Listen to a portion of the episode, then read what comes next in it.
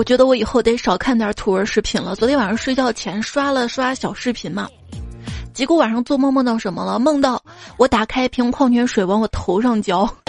问题是，就是我醒了之后再也睡不着了。我纳闷啊，我这么做到底是为了谁？我手机边亲爱的你还好吗？欢迎您来收听《月亮躲进云里》，我想在你梦里的段子来了。我是高傲的走出空调房，又胆小的走了回去的主播彩彩呀。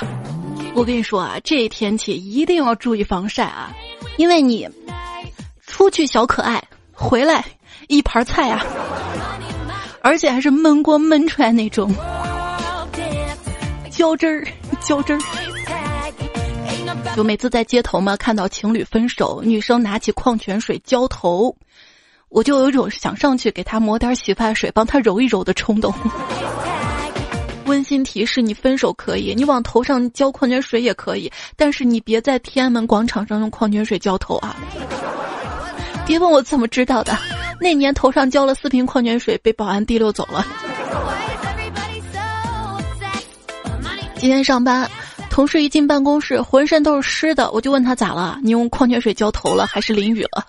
他说：“哎，我今天走路来公司的，想着锻炼锻炼身体，结果走到半路下雨了，衣服湿了。等过了一会儿吧，出太阳了，衣服更湿了，从外湿到内。”下班回到我的出租屋里，房东来敲门，然后他一进我房子吧，就说：“哎呦，你这房子真热呀，这怎么睡得着啊？”我心想，房东关心我啊，是要给我装空调了吗？我说：“是的呀，天太热了，房子太小了，又不透气儿，也不通风的，太闷了。”谁知道房东说：“年轻人，你好好奋斗，有钱了买个好房子，就不用吃这份苦了，这份苦。”也不看看你交了多少房租。下班回家，孤独感爆棚。前段时间我跟大家一样，回家就有世界杯，现在世界杯结束了，大家回家有空调，有老婆，有孩子，我一无所有啊。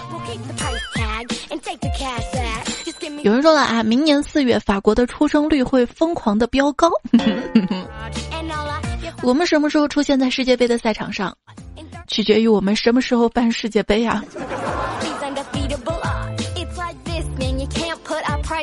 今晚赌球，要是赢了我请你吃海底捞，输了啊，请你去海底捞我啊。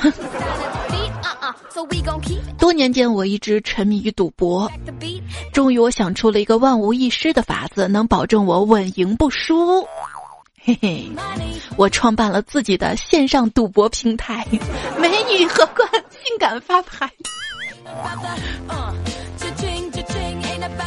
就是 P2P 公司的人啊，觉得如果自己平台要是倒闭的话，他们有内部消息，提前把钱转走就得了啊，于是把钱就放在自己平台里面，收益率10%啊，乐哉哉的是吧？谁知道老板直接卷款跑路了。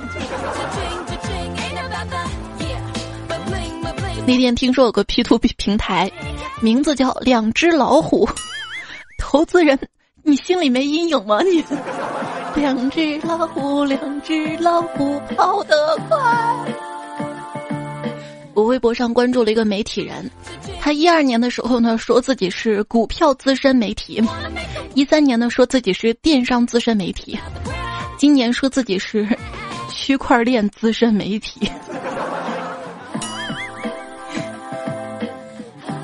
现在是网络年代了，真的搞不懂啊，信息泄露都这么严重的时代啊，还有人总是打电话问我买不买房啊，买不买股票啥的，我有多少钱你们是一点逼数都没有吗？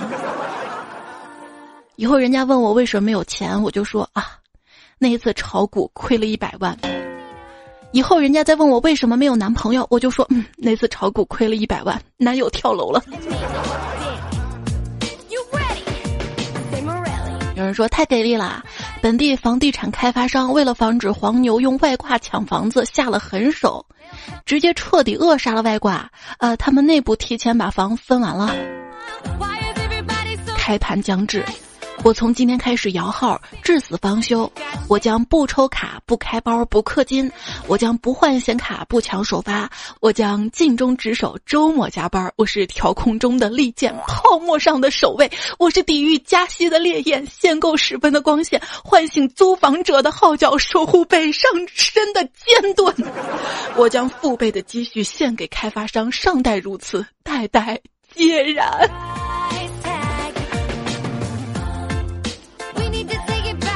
他说给你10亿人民币，现在立刻马上动身，不许回家取任何东西，不许任何亲戚朋友联系，离开这里跑到天涯海角，改名换姓整容，开启一段新的富豪生活，用钱买几套新的房子，几柜新的衣服，交一群新的朋友，你愿意吗？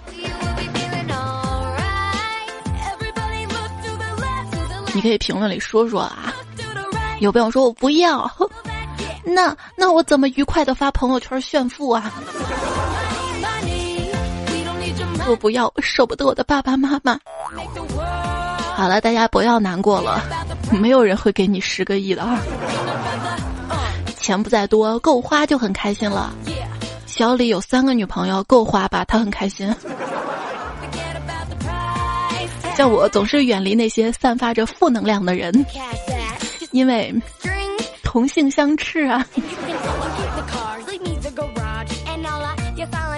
但是就有朋友喜欢跟我在一起，说我看起来特别善良。有一天我就多问了一嘴啊，我怎么就看起来善良呢？他说，因为胖的人看起来都像弥勒佛。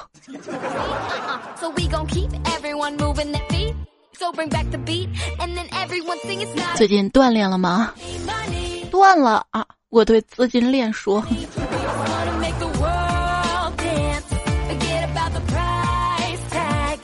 老大爷说：“哎，你挡住我财路了，你知道不？”我说：“我只是在这等个朋友，怎么就挡你财路了呢？”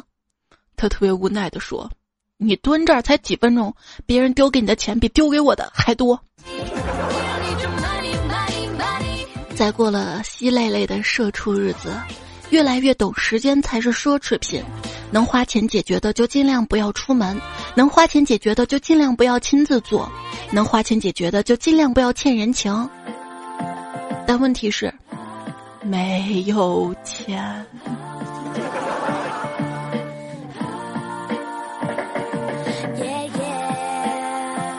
爸爸爷爷爸爸习惯了是一个很强大的词，可以代替所有，一言难尽。俗话说得好，学而不思则罔，思而不学则殆，不思不学则罔殆。啊，你想要不累又很赚钱的工作，那就像彩票的头奖号码一样存在，不过跟你真没啥关系啊。彩票有多难中呢？最近一则新闻就是南昌的一家彩票店被盗了，店里的1700多元现金跟面值4000块钱彩票被洗劫一空，抓到了犯罪嫌疑人。然后这个嫌疑人呢表示，就面值4000块钱彩票，刮了1个小时全刮完，刮得累死要活的啊，只兑了450元，就是亏大了。所以说彩票中奖率很低啊，2块钱你买上一注双色球，还不如去买上一根避雷针，因为被雷劈的概率都比中奖的概率还要大呀。是金子总会发光的，你现在之所以得不到重用，是因为我知道，是因为时候未到，不是因为你不是金子。我曾经是一个金子。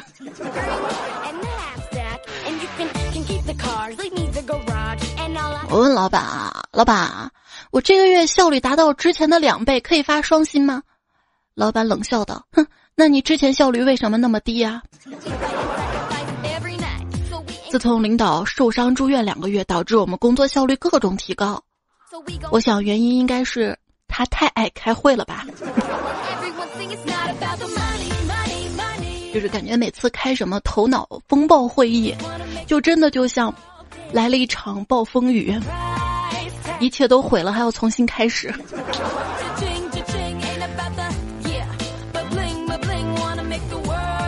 这公司对员工啊，钱给到位就能买到员工的忠诚度。没错，是买，钱不给到位还要求忠诚度，不好意思，你这是抢劫，知道吗？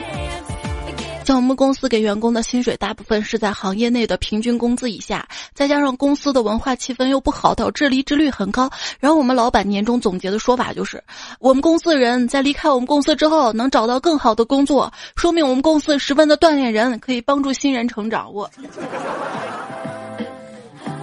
不是钱多钱少的问题，有时候啊，如果同事太难相处的话，真的会让人不想在这个公司干下去。这一点我真的是深有体会。因为自从我来到这个单位之后，很多人都辞职了。曾以为我想要的是职业，结果我发现我只想要工资。已经开始觉得这世间的每一笔工资都是久别重逢了。如果能真正实现每周工作5天的8小时工作制的同时，还能顺利的买车买房养家糊口，那谁不愿意做家里的宝宝呢？中年男人一个人供房供车供孩子，工作没有年轻人能干有创造力，回家还要面对无性的婚姻，太惨了。没事，我告诉你，治疗中年危机3板斧：第一，环游世界；第二，婚内出轨；第三，辞职创业。这3招过后，如果你的银行卡里还有余额的话，那么恭喜你，你只是一个在无病呻吟的人生赢家呀。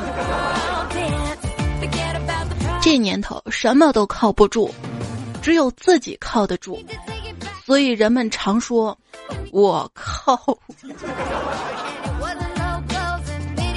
你不用故作冷淡，我没想过继续纠缠，最后一次借我2万啊！你找我借钱，你把那些小贷公司放在什么位置了啊？哈啊哈！老同学来访，让我请他吃大餐，我说我最近穷没钱请，他说这好办啊，我把上次借你的钱先还点，你不就有钱了吗？有一次我哥们儿找我来借钱。他说，哎，兄弟，借点钱呗，下个月发工资还你。我说你借多少啊？不多，就借200。我说我就170，要不你借我30，我凑个整数再给你。他不借，呵呵，你连30都不借我，我凭啥要借你200啊？新技能 get。 有次我弟找我借钱，我都准备转给他了，结果他来了一句过几天还你，我立马就知道他被盗号了，把他痛骂一顿。毕竟我弟他从来不向我提还钱的事儿。要知道这个世界上无论多有钱的朋友都会顺走你的打火机还有纸巾。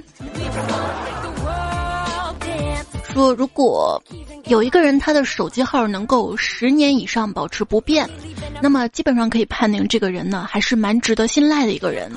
首先呢，他不欠别人情，也不欠别人钱啊，我觉得很有道理啊。你会发现朋友找你借钱说是来周转的，但是你不知道这个周转其实是分自赚跟公赚的吗？他找你借钱的时候是自赚啊，1天之内必须要借到啊，急需啊。但是还钱的时候就公赚了，1年、2年、3年。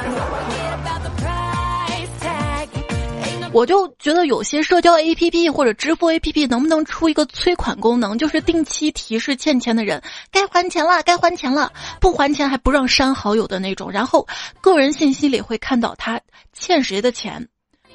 如果能凭借条啥的直接扣款，那就更好了。科技在发达，在进步啊！现在像网上银行真的是好方便啊！大冷天也不用跑银行了，大热天也不用出门了，在家直接打开电脑就可以查出来，银行卡里依然没钱呀！哎，谁能想到诈骗行业是第一批完成互联网化的？首先大数据选择诈骗对象，各种骗法创新啊，上下游开放生态，直接连接起了各种互联网企业呢。那天收到某银行的诈骗短信，说我支付宝在异地被刷了889元，请登录银行网站。我很淡定的删除短信，因为我任何一张银行卡里也没有这么高的余额。你看这首歌讲 money money， 到最后山重水复疑无路，柳暗花明又一坑。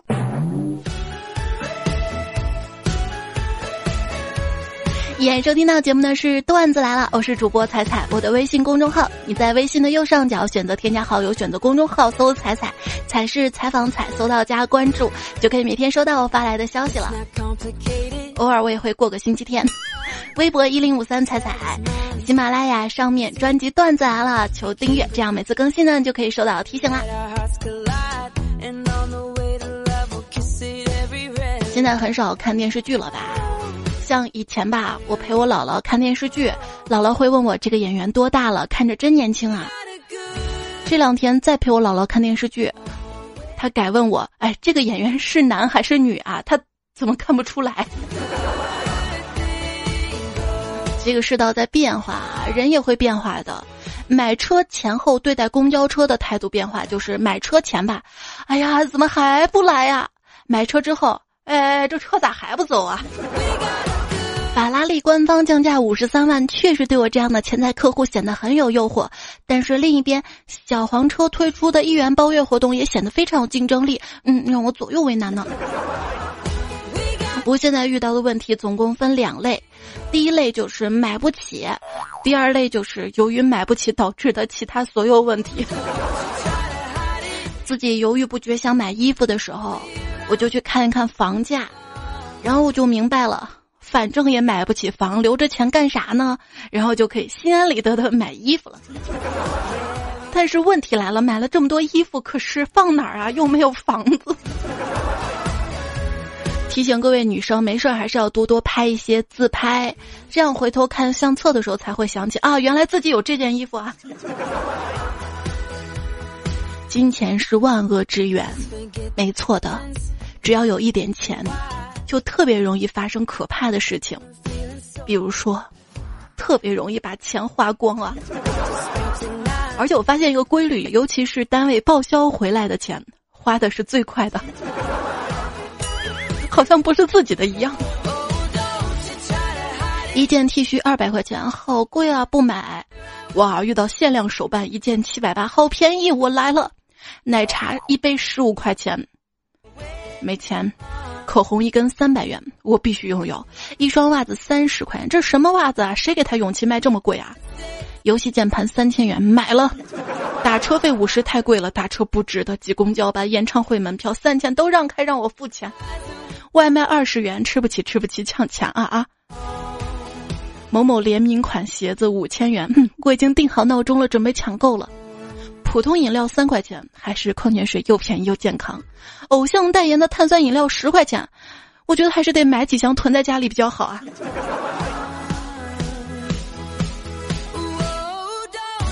为喜欢的东西花钱值。哎，你有没有想过那些贵而令你喜欢的东西，其实都是为你准备的，只是有时候你自己不争气，才导致你们没有相遇。没有钱包的时候，我可能会丢钱，但有了钱包，我会连钱带卡、身份证一起丢，感觉就像是打包送福利，我是小偷的救世主啊！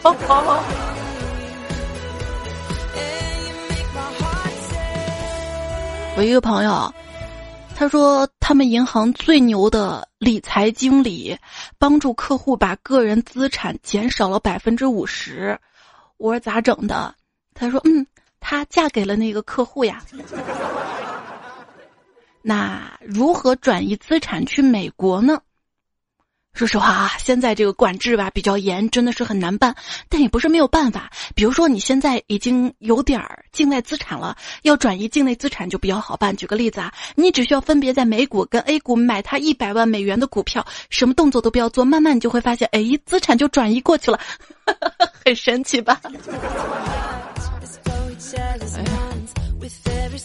就这个美国跟墨西哥真的是好邻居啊！墨西哥90%的枪支来自美国，每年几万人被枪杀；美国90%的毒品源自墨西哥，每年消费1000亿美元啊！经常看一些国外的新闻啊、风景啊，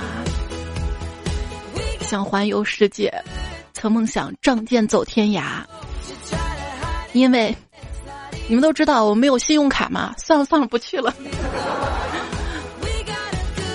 跟有钱人真的玩不到一块儿啊！比如说，今天看到一个很久没见的有钱朋友，他跟我诉苦，说他老婆跟他要法拉利。我说，我记得你老婆开的就是法拉利啊。这有钱朋友想了想，最后给我一个鄙视的目光，说道：“哦，你说的是我前年那个老婆吧？啊，没有对比就没有伤害。”贫穷的我跟朋友一比，我发现我朋友更穷，给他带来了伤害呢。我个人感受到穷逼的特征，首先从来不记账，然后就是30-40块钱的支出根本不当一回事儿，经常做一些半吊子的事儿来消解物欲，然后又当做没有发生过一样，成天逼逼我买了这个我买那个，就是不提我攒了多少钱，没有办法立刻回答出每个月所必须的生活费是多少钱这样的问题，把基本生活费跟物欲放在天平两端衡量。目前看下来感觉还挺准的，因为这就是我本人呢。那天中午跟几个同事在一块吃饭嘛，约好晚上一起去逛街，讨论怎么样才能买到好东西的时候，一个同事说要有眼力，另外一个同事说这买东西吧要靠运气。我想了一下说，主要吧还是得有钱。沉默的吃完饭之后，都老老实实回公司上班了。还有次我们在办公室讨论什么是屌丝的最高境界，有人就说了啊，打游戏半年不出门，有人说活20几年没女生搭理过。讨论到这儿的时候呢，感冒中的胖虎站起来擦了把鼻涕，你们太无聊了，然后把面巾纸精准地丢到了2米外的小垃圾桶里走开了。啊，我们都呆了。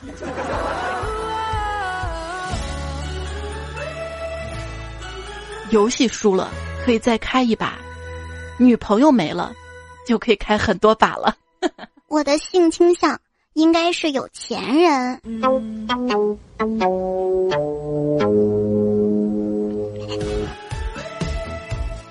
那天我爸跟我讲了一件很多年前的事儿，有一年的冬天，因为那会儿嘛，村子里几乎每家都烧蜂窝煤炉子，有好几家呢因为烧煤中毒了，一家大小在屋里都爬不起来，就我们家没事儿。我就夸我爸嘛，爸您那么细心的肯定没事啊。正当我爸眉开眼笑的时候，我妈接了一句，啥细心啊，咱家那时候那么穷，4面墙都透风，窗户都是砖头垒起来的，能中毒才怪呢。说一件世界上最怪的事儿吧。一位男生啊，他说我妈把我爸工资卡拿着啊，却让我学聪明一些，不要把工资卡交给未来的老婆。这段时间天特别热嘛，我只要回家就立刻开空调，我妈就说了啊，你不要老开空调，电费太高了，要不这样吧，晚上我们出去散步吧啊，散步凉快。我跟我爸就同意了嘛，每天高兴的出门，见到烤串吃几串，看到西瓜啃几块。慢慢老妈发现这样花的钱比电费更多，于是在家里开空调的美好日子又开始了。真的妈，我就问你，就这个天不开空调，那你买空调干嘛呀？就是我们家夏天第一回开空调，那么一开，我爸慌了，因为空调的出风口吹出来了好多钱。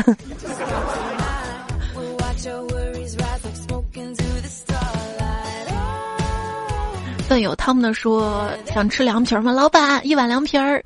老板说今天没凉皮儿了，哦，来个炒饭。过了几分钟，老板端了碗凉皮儿给我。本来老板是懒得做生意的，发现躲不掉。啊，你还要来一个炒饭更热的，来，给你调碗凉皮儿。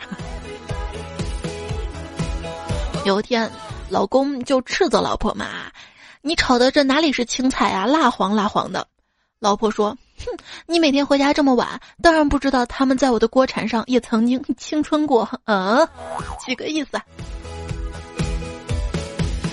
我们继续来看大家留言啊。你的艾特 Tam 说。前段时间嘛，跟室友租房，路遇一个卖房的阿姨，当时不知道她是卖房的嘛。阿姨说：“看房子吗，小伙子？”我们心想啊，哎，你怎么知道我们看房的？嗯，对。然后她拿出了一个售楼的传单，我立马心领神会，这是卖房子啊！赶紧说：“阿姨，我们是租，我们是租。”阿姨，打扰了，不好意思。啊，我现在终于明白，就是为什么很多人不说自己是猪，要说是臭居居。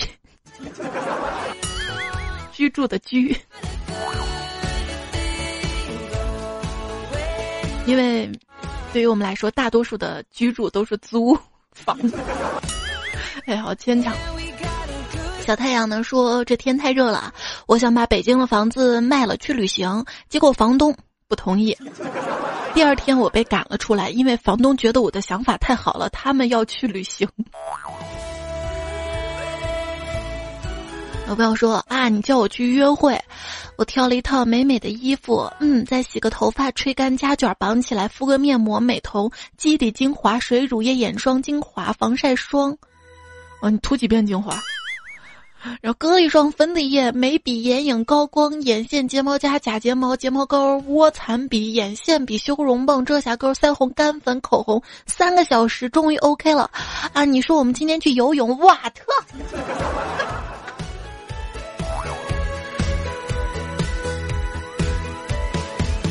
天这么热，脸上糊那么多糊腻子。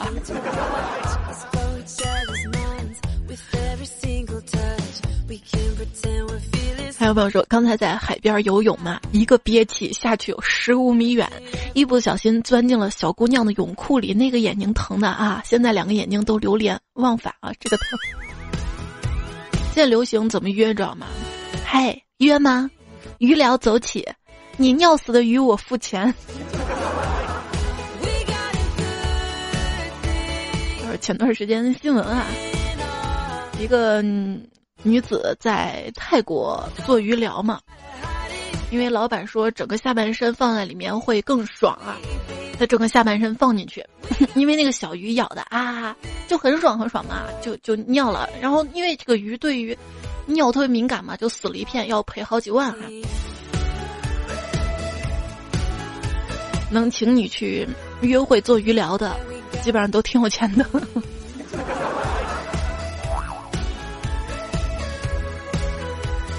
渐行渐远说，犹豫了几天，终于鼓起勇气，踩我扔硬币，要是人头朝上就向你表白，万一人头朝下我就把它翻起来。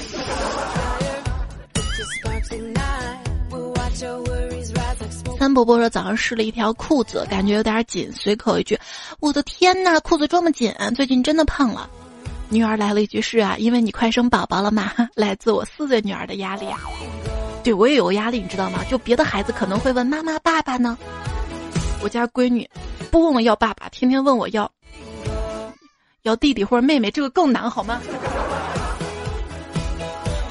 耕耘者呢说，有一期一直说头发。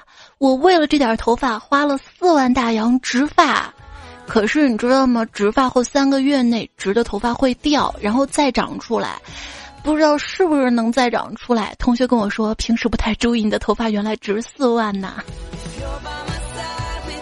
会掉一部分吧。它是把就是后脑勺一些好的毛囊嘛，直到前面嘛，就是觉得掉了太亏了，是不是？听说植发挺疼的，为什么会没有头发呢？小时候吹过蒲公英吗？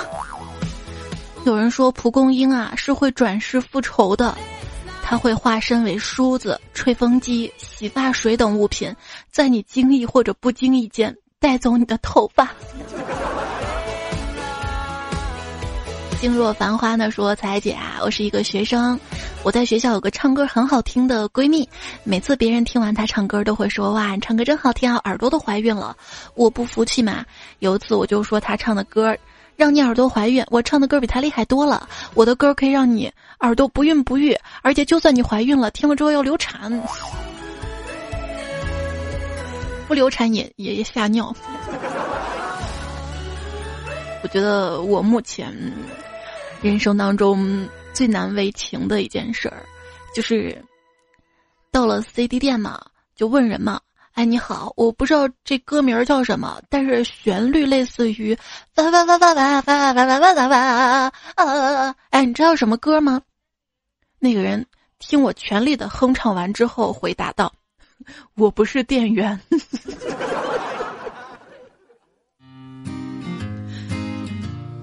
后来这歌我找到了。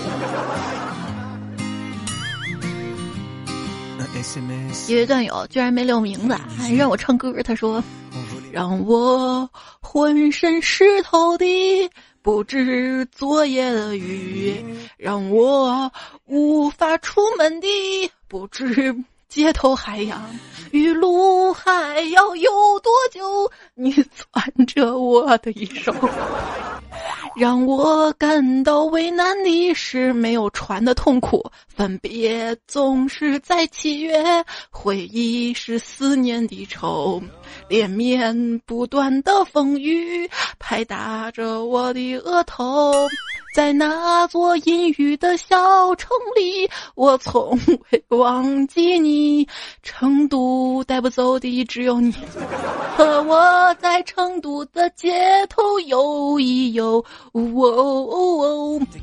直到所有的街都淹没了也不停留，你会坐在我的肩头，我会把哭挽上起头，躺在玉林路的尽头，坐在小酒馆的墙头。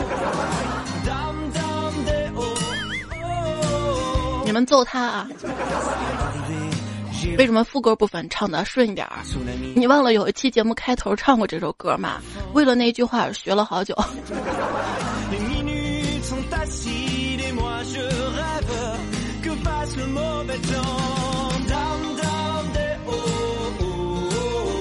飞梦飞翔说，每当快下课的时候我都会倒计时，那天3、2、1倒计时完都没有下课，尴尬呀！机智如我突然唱起了爱就像蓝天白云晴空万里，突然暴风雨，然后暴风雨就没完，是不是？最近北京上海都在下雨，你那儿天气怎么样呢？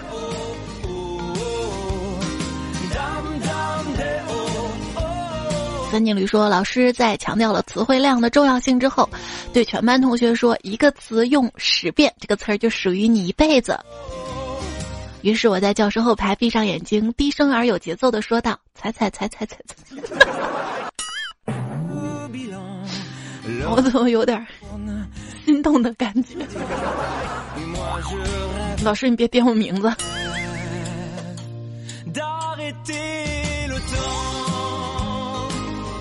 还是要好好学习，知道吗？这样才能混国际化大都市。有朋友说了，北京真的是国际化大都市啊！昨天晚上回家的路上，一骑共享单车的黑人跟一走路的中国男青年撞在一起了。男青年下意识的我槽了一下，然后撸下耳机，气愤的喊道 ：“What the fuck is wrong with you？” 黑人见状不甘示弱，瞪着大眼睛白话道。你看我奇怪，你非跟我那儿晃晃，我躲得开吗？我，来自星星的猪说，之前去表姐家玩，无意中看她的英语书，翻了一下，看到有一页写着：“当你感到悲伤时，你可以用 I'm feeling blue 来表达。”当时我就想了一下，这个翻译过来不就是我感到蓝吗？蓝嘛，蓝瘦香菇蓝。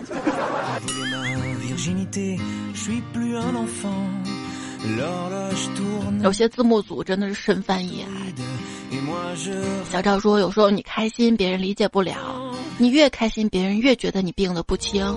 就比如我今天下班走在路上，正面走来一对情侣，因为听你的段子我突然咧嘴笑起来，女生就说有病，顿时心里很无奈啊！大家都怪你，干嘛每天逗我笑啊？现在别人都觉得我神经不正常了呢。你管别人怎么说呢，是吧？你开心就好啊，你有我就好呀。别人能每天晚上陪你睡觉吗？别人能跟你说土味情话吗？是不是没钱吃土吃多了，说的话都是土味的？九尾青歌晨说，高考完好无聊啊，我妈见我整天没事儿，就给我买了个笛子，我不会吹，就小心翼翼的吹气。我妈看着就说，你干嘛那么小心啊，怕它发出声音来啊。啊，我的天哪！怕他发出声音了。拍照也不忘吃瓜子儿的宋总说，整个小区停电，等了20分钟还是没来电，于是10楼硬爬上来，因为有一个伟大的信念一直支撑着我，那就是我刚买好的饺子它快坨了。早知道在楼下吃了是吧？原来大家三伏都吃饺子啊！慢走说，彩彩啊，拼音9键是真的坑啊！今天约同事一起去吃饺子，发消息问他吃什么馅儿的，给他推荐了几个，可我给他发白菜馅儿的时候打出了彩彩馅儿。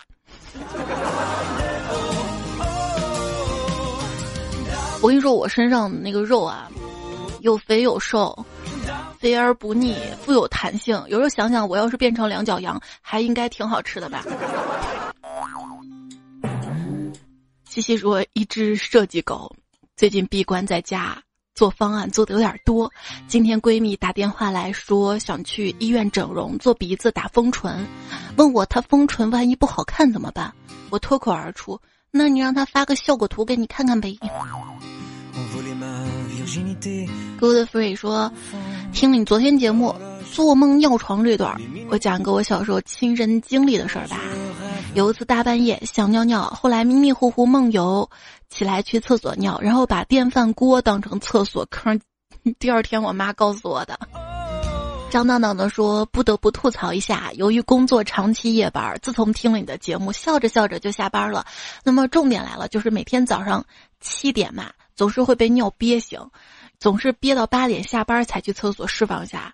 让我一辈子都不会忘记的事儿，就是一个憋尿的早晨，这时候听你若安好我便金枪不倒300回和到老这一期，听到中间部分越听越不对劲儿，都是上厕所的段子。更可气的是，就那种憋了很久的尿，突然笑点就尿就挤出来了，满膀胱的尿，然后就释放，然后就刹不住了，然后真的刹不住，啥也别说了，一路小跑到厕所。回来的时候就看到地上一路的水滴。还好是私人小公司，夜班的人不多呀。是夏天吗？是夏天的话还好啊，出去溜达一圈就干了。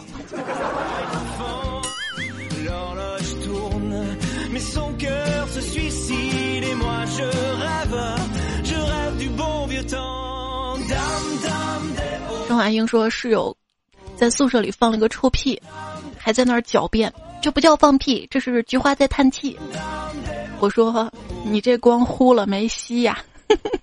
他说你们不是吸了吗？现在很多段子都有续集了。留住时光说，彩，跟你说个事儿啊，我是挖机司机一枚，上次戴耳机听你的段子，老板挖机有问题，我听着段子在笑，老板还以为车坏了，开心的，结果你懂的，对，挖机真坏了，这能怪你吗？对，就怪你。我家有6个核桃说，彩，你知道吗？你的段子一直是我的最爱，每次都是100集100集的下，那说明什么？说明你来得晚。他说，我是一个船员啊，跑大远洋，现在在拉脱维亚的里加港口卸货，这的流量便宜到你怀疑人生，坚持收听你的节目，谢谢谢谢有你啊。还有一位是原点，这位段友说是一名海员，大学就开始听，已经6年了。说实话，下个月才5周年。好了，这个不是重点啊，重点是我们会有6年的7年的，就是由于没有网络，听段子不及时，每次出行下载好多，听完了就反复听，是你的节目陪伴我度过一个个又枯燥的日日夜夜，苦逼的海员生活，为了家人啊。没事儿，还是我的那句话，只要面前有水，哪里都是马尔代夫。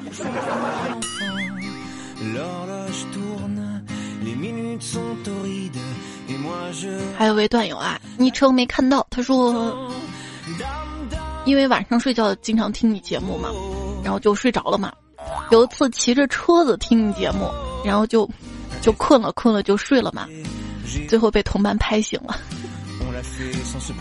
骑着车子睡着了。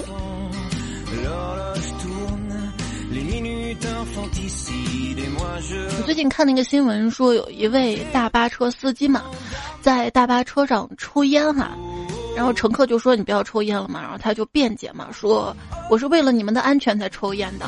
底下有个评论说，没错啊，抽烟提神呐。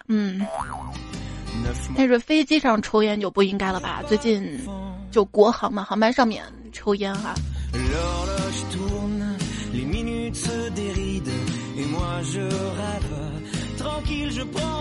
问题是，你把那个空调开关都记不住，太不专业了。这位昵称叫姜的朋友啊，不是生姜的姜，是长江的姜。他说：“彩彩，我一天只会想你一次，只不过一次想你24小时。”我说你的徒儿情话都弱爆了。我们下周五的节目哈、啊，还会给大家搜了一些特别经典的情话啊，醋味情话。我最近在攒。伊斯尔文说：“天哪，这一天听彩彩段子中毒了，看电视总感觉也在听段子，怎么没有配音掌声啊？怎么不好笑啊？原来是电视剧啊！哎，好久没有用掌声这个音效啦。”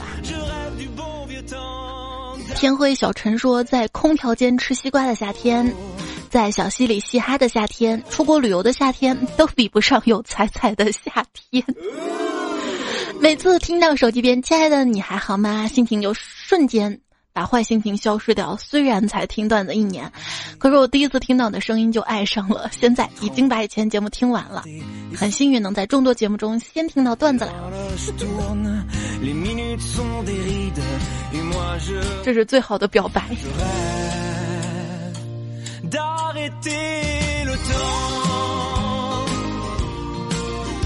接下来是冷晓峰的段子啊，有些长啊。他说13年的时候，挺好的一个朋友让我去他们那儿旅游，也没怎么想就去了，结果就进了传销。刚去也没什么害怕，就是有点好奇。第二天还是第三天来着，带我去另一个地方，估计是想洗脑吧。结果那个给我讲课的女的，真的好漂亮啊！本来想抽空准备跑路，看到那个女孩之后就改变了主意，就赖着不走。反正他们说什么也不听，要钱也没有，每天就去找那个女孩聊天。后来那个管事儿的见我油盐不进，就吓唬我。我就一拖再拖，就是不交钱也不拉人，估计是看我实在没办法弄了，就把我送了出去。然而我又自己回去了，那个小头目看我回去吓了一跳，心想这人傻叉吧。反正我那个时候觉得特别搞笑，每天混吃混喝，然后找那个女孩玩，也没人管我。然后另一个头目说你走吧，我说这挺好的呀，我也想发财。那个头目脸都快绿了。再后来那个头目估计知道我待着的目的，就说你要是喜欢那个女孩就交一个人头钱领走吧。我去问了那个女孩，结果当晚我们俩就跑了，去另一个城市玩了半个月，后来都回家了，断断续续联系过一段时间。她结婚后就没有消息了。前段时间她给我打了个电话，说她老公抱了个什么戒指，并没有5倍秒收回，问我该怎么办。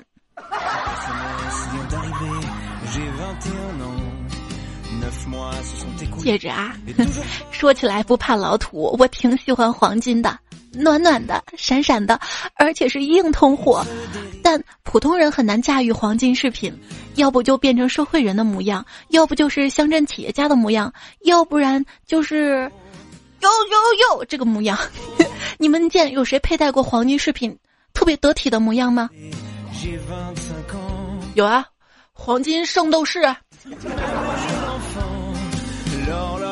今天说到很多金钱的段子啊，再来分享几个正儿八经的段子。说蠢逼才会去拿金钱考验人性，金钱的最大作用本来就是为了保护人性不被考验。人在贫穷的时候往往更容易做出错误的决策，因为判断力被预算所牵制，我们的大脑更容易被节约预算的目标所蒙蔽，而忽略了要做正确的事情。钱能让人拥有不再强求的底气，东西没了有替代品，人走了不会降低生活质量，这才是我们要赚钱的意义所在。所以还是要努力，为了自己更好的生活。但是在总想着钱的时候，别忘了要开心，要微笑，赶紧微笑吧，趁现在牙齿还全。感谢您收听这一期段子来啦！我是彩彩。这期节目用到了银教授、莫成、夏天美学、吐槽孙白发、英式美小百科、大头跟大头朋友、郑梦真他们恶回忆、真有想打家、峨眉小道士、桃花妖、曹玉他们提供的段子。好啦，下期节目我们再会啦，拜拜。